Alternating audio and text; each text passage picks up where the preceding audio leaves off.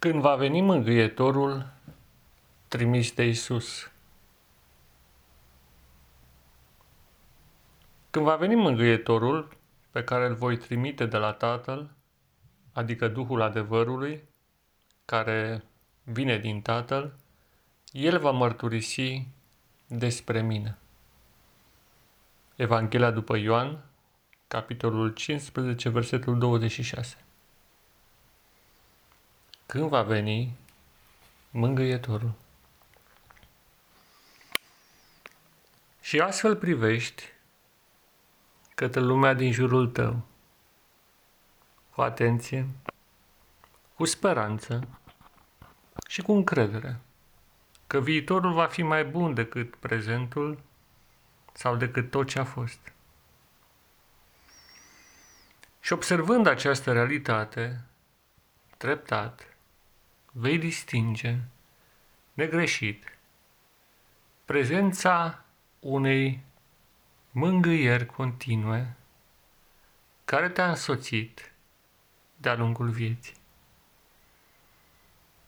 Poate nu ți-ai dat seama. Poate ți s-a părut normal să ai momente de bună dispoziție sau chiar de fericire, de încântare, care trece dincolo de cuvinte. Dar de fapt, toată această mângâiere a sufletului, toate aceste stări frumoase pe care le-ai avut, s-au datorat fiindcă cineva a avut grijă ca mângâierea să vină la tine. Și observ lumea din jurul tău prin intermediul acestui mângâietor, acestui dâu de mângâiere, care transformă dispoziția oamenilor din întuneric în lumină, din nefericire în bucurie, din disperare în speranță. Și înțelege astfel că toată această goană după o bună dispoziție creată prin felurite mijloace este sortită eșecului dacă nu ești capabil să privești și să distingi prezența acestui mângâietor, acestui Duh al mângâierii, care aduce pace, bucurie și vindecare în suflet, în minte și în corp. Bineînțeles, acest aspect poate nu ți-a fost bine conturat de-a lungul vieții. Cum adică vindecare în corp?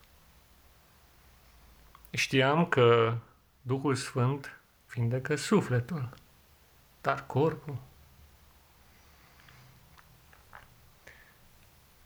Dar, privind cu atenție de data aceasta dincolo de ceea ce alții ți-au zis, vei distinge că în fiecare act de creație, în fiecare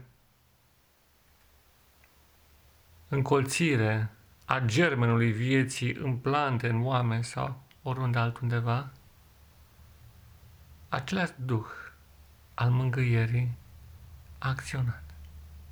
Fiindcă ce reprezintă corpul altceva decât cristalizarea unei emoții pure, care se transpune într-o formă materială în funcție de conținutul ei. Emoția copilului necesită un corp de copil. Emoția adultului, un corp de adult. O emoție tristă necesită un corp bolnav. O emoție a disperării necesită iarăși un corp care materializează zbaterea lăuntrică. Dar atunci când în suflet există esența fericirii, atunci corpul se schimbă. Vindecarea lui începe. Întinerirea și chiar, de ce nu, viața fără de sfârșit. Acest duh al mângâierii vine din altă lume. Vine de undeva, dintr-un spațiu la care nici nu poți imagina. E deasupra spațiilor cunoscute, deasupra dimensiunilor la care te-ai putea gândi.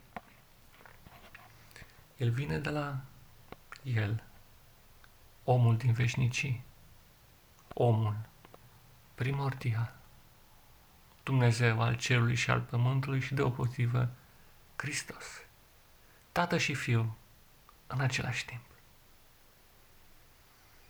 Iar acest Duh, acest Spirit, leagă întregul univers într-o unitate desăvârșită, între, într-o emoție a iubirii, speranței, încrederii și luminii, care pătrunde toate particulele de materie, de emoție și de spirit. Totul. Este și un duh al adevărului.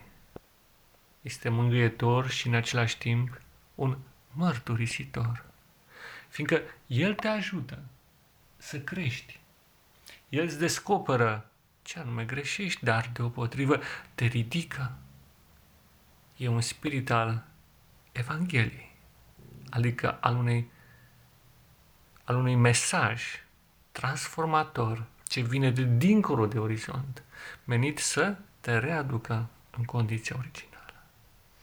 Și rămâi, și rămâi astfel în atmosfera clipei, citind toate aceste slove în jurul tău și mai ales în tine.